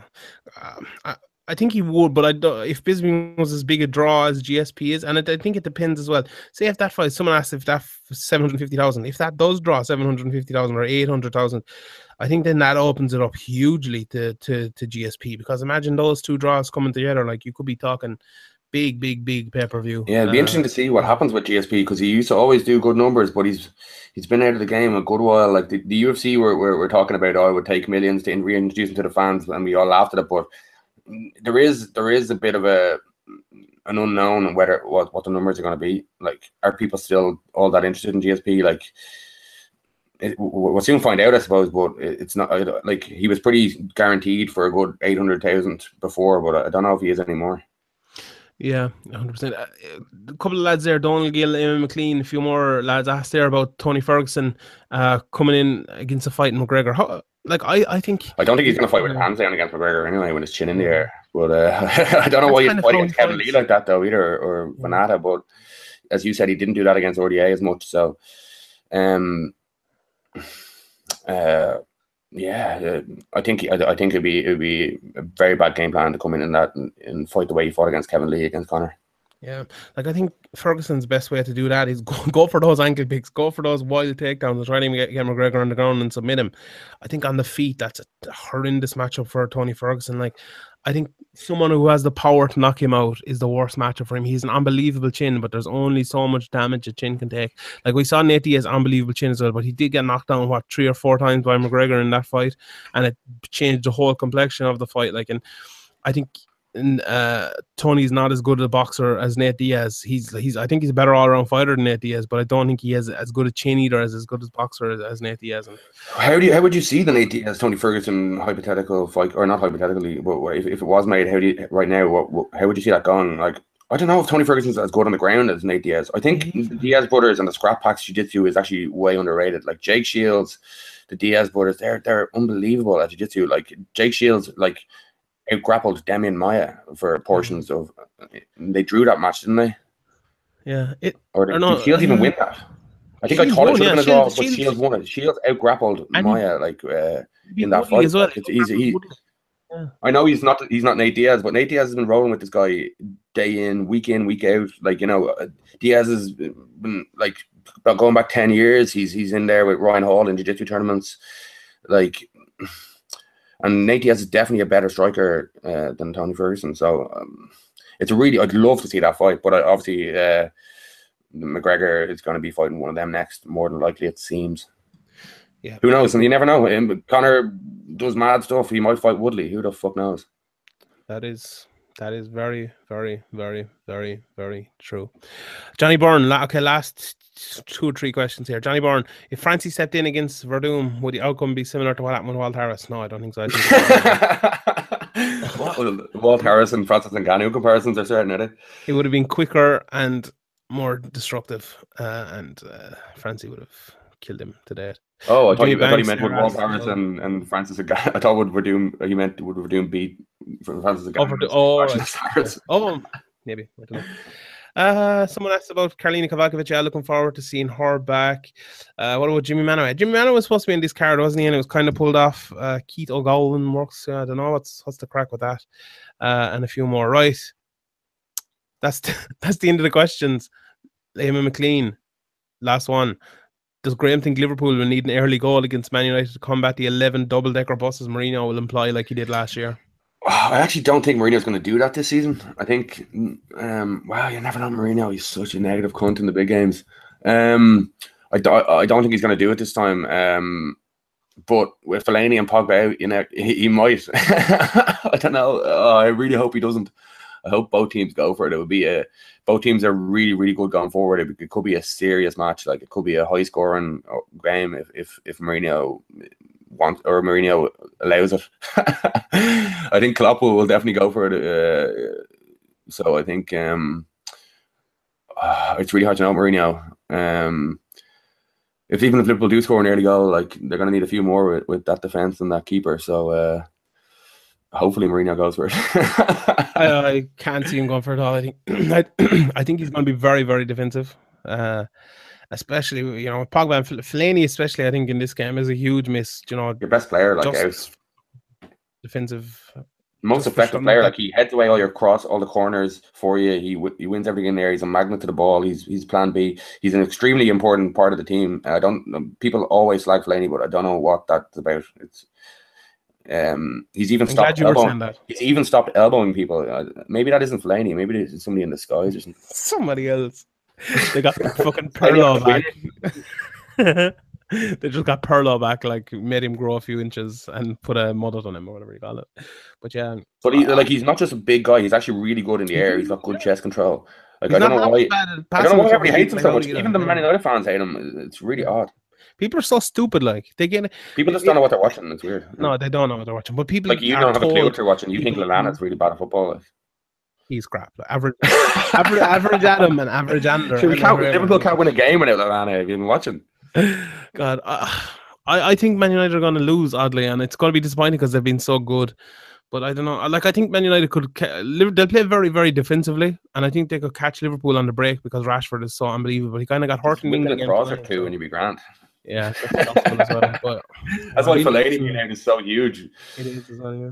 Lukaku, like it's a big, it's a big game for him. Like he hasn't done well historically against top six. Obviously, he's playing for Everton, so he's it's really mm, the the stat compared. I think Sky Sports News were putting it up as Harry Kane, Aguero, um, maybe somebody else, and Lukaku, and they were saying, um, oh yeah, he's only scored this many goals, but he's playing for Everton. Like you know, he's not playing for Man City. He's not playing like, but um, it'll be he, he didn't hit, hit. I think Lukaku didn't hit the target in either Liverpool either Liverpool game last season, obviously for Everton, and he's been in good form here against. I think the stat is that Man United have played. Uh, they haven't played anybody that's currently in the top twelve in the league yet.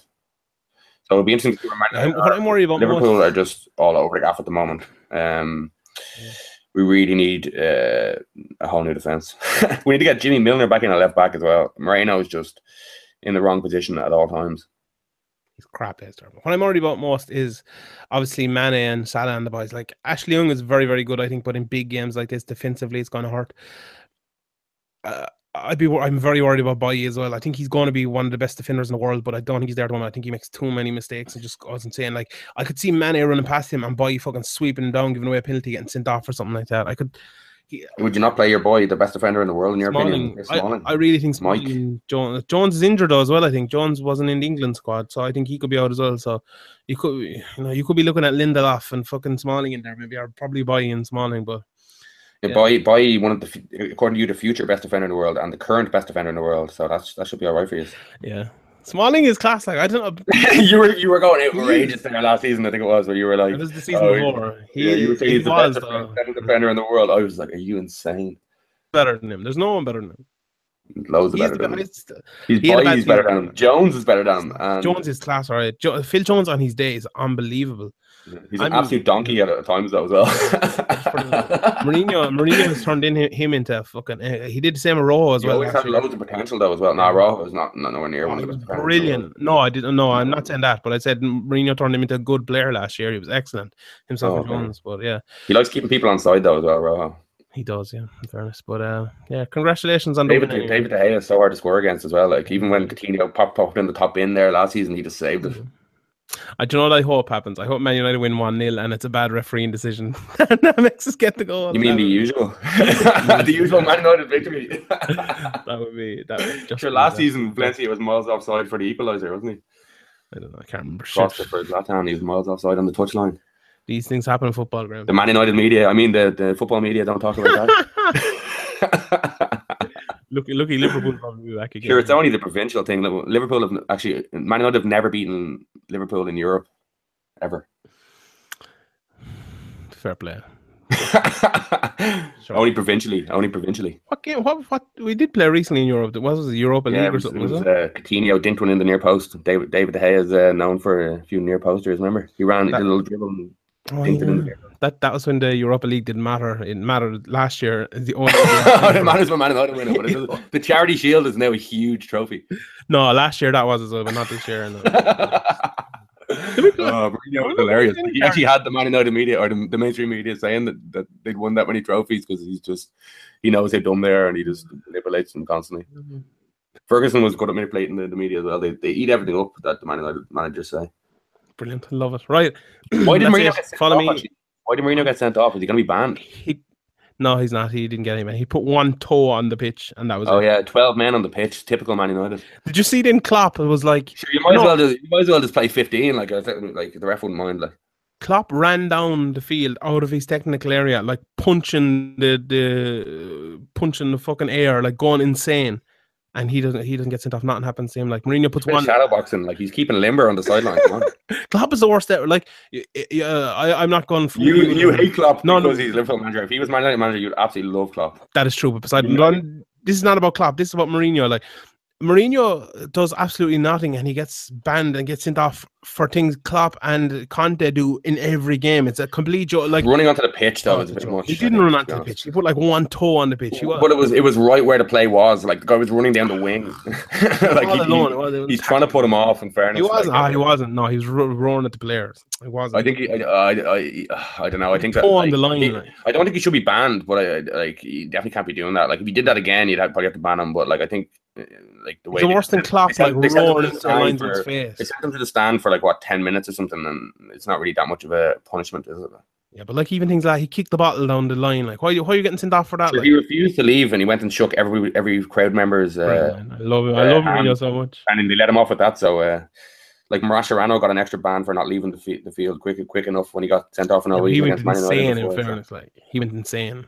He just asked what happened repeatedly, and the the ref mm, sent him off. He he dragged off the pitch by fucking Stevie G. Didn't he? Shibarino like shook hands with like at least 150 people. Like it's ridiculous. Yeah, he's being respectful. Like what? What do you expect him? He's a nice guy. Uh, he's a nice guy, Mourinho. He's always been a really nice guy, that Mourinho fella. yeah. We still have. A, remember, we made a bet actually that Klopp. What do we, bet? We bet the end of twenty the season, quid. you said that Mourinho would, or you said he'd be, he'd be sacked by the end of the season, Klopp, and you said that Mourinho would be around longer than. I think we've tw- 20 quid on Mourinho outlasts Klopp, and then we have a fiver on Klopp being gone by the end of the season or something like that. Just Tenner and 20, I think, yeah. yeah. Was it? Okay, fair enough. Right, that's the end of the podcast. Everyone enjoy the match. Enjoy the Ireland match as well tomorrow. Enjoy the UFC next week. Are That's Ireland matches possible to enjoy, are they? No, they're not possible. Give it, give us a tweet out. I'm at Sean Sheehan Ba at Severe MMA Pod. Graham is at Severe MMA. The Notorious film actually was Oh, yeah, yeah. I should have mentioned that. we didn't mention it last week. we- No, we didn't. We didn't say anything about it last week. Yeah, we got a film coming out on the 1st of November. The premiere is in Dublin and it'll be available, I think, the 8th of November in the US and Canada. And announcements about all other countries and stuff will be coming out very soon. Um, yeah, Congratulations. You fucking put about how many now? About seven, six, seven years of work of this. five, five over five years. Uh, six years. I can't even remember. been a while. You know the, the MMA awards now when they when they go for the website of the year. Do you think they should have one like uh, some? What other website's gonna have a film in Universal? Like, um, Sure, what other what other website has a documentary series on RTE, Fox Sports, Fight Pass, all that stuff? But you know, them them fighters only awards are mm, really really uh, poor. yeah, what other, what other website has uh, two? Sure, Portal won two Coach of the Year, didn't he? podcasts? Yeah, what two podcasts in like the top 20, 25 of the of the country? Uh, what they're brought out in. sure, awards awards are stupid anyway. exactly. Fuck, fuck you, fighters only. Fuck you. There you go. but yeah, I'm only joking. I don't even know. The biggest joke awards ever. I don't even care. But yeah. I don't give a shit. Uh, man. hashtag Sean Sheehan for journalist of the year. But yeah, anyway, that's it. Uh, as I said, follow me on Twitter, Sean Sheehan BA, Severe MMA. SevereMMA.com forward slash merchandise. Buy your t shirts. Everyone will love you. I'm coming to Bellator in like three weeks' time. Call up to me. Buy me a pint afterwards, not beforehand because I'll be on the job, obviously. So uh, see you there. Graham will be there as well, supping, supping pints, doing interviews, talking shite, watching fights, talking shite and watching fights. That's what this podcast should be called. The good old days when I used to used to go to events and, and drink. That was that was great crack. I'd love to do that again. The one, the time I thought the time I thought I was uh, I was off for the night, and then uh, I drank a bunch of vodka and sharks and uh, Red Bull basically, and then uh, uh, Conor turned up, so I interviewed him while really drunk and shouted at him. Just shouted at him nonsense. What did you Uh, shout at him? I just I can't even remember. I was just I Oh, don't that- that remember watching the video back, and I just like oh, God. I'm sh- it was no, it was that cage contender 14. Oh, yeah, yeah, I've seen that. Yeah. I just kept shouting at him. Uh, I was just like drunk. It was uh, wasn't one of my finer moments. I hope no one from I the uh, the, other, the, the, the other lads were meant to, the, I don't know, Mc- McGahan had like disappeared or something, so I, I wasn't gonna just not interview him. So uh, yeah, that wasn't very. Uh, well, fuck it, you know, it's a funny story. Yeah, fair play to you. Thanks to everyone at the MMAJA listening here. I hope you don't get thrown out for being drunk. That was a long time ago. I that was like past. 2011 or 2012 or something. It's like Dominick Cruz against Demetrious Johnson. That's in the past. We won't talk about Yeah, that. yeah, yeah. Right, we better end this podcast. it's all allegedly. It's all hypothetical. I'm speaking in hypotheticals here. That wasn't even me. Just play McGahan. That was McGahan. Sure. It's, uh, it's all McGahan. McGahan doesn't even. Does McGahan still not drink? How, how can you Yeah, not? I don't know. Actually, yeah, Zero it drink? was- I think he does on the sly. Uh, Does he? He's having like he's having like uh like hot whiskeys when he's sick and stuff, and just pretending he's sick all the time and all that. You know. Hot whiskies are medicine, though. They're, they're delightful. right, we better fucking end this podcast. We'll be here all night. Thanks to everyone for listening. As I said, severemma.com. Check that out. Give us a follow, tweet out the podcast. Right, here's the inspirational quote of the week Real eyes, realize, real lies. See you next Tuesday or Monday.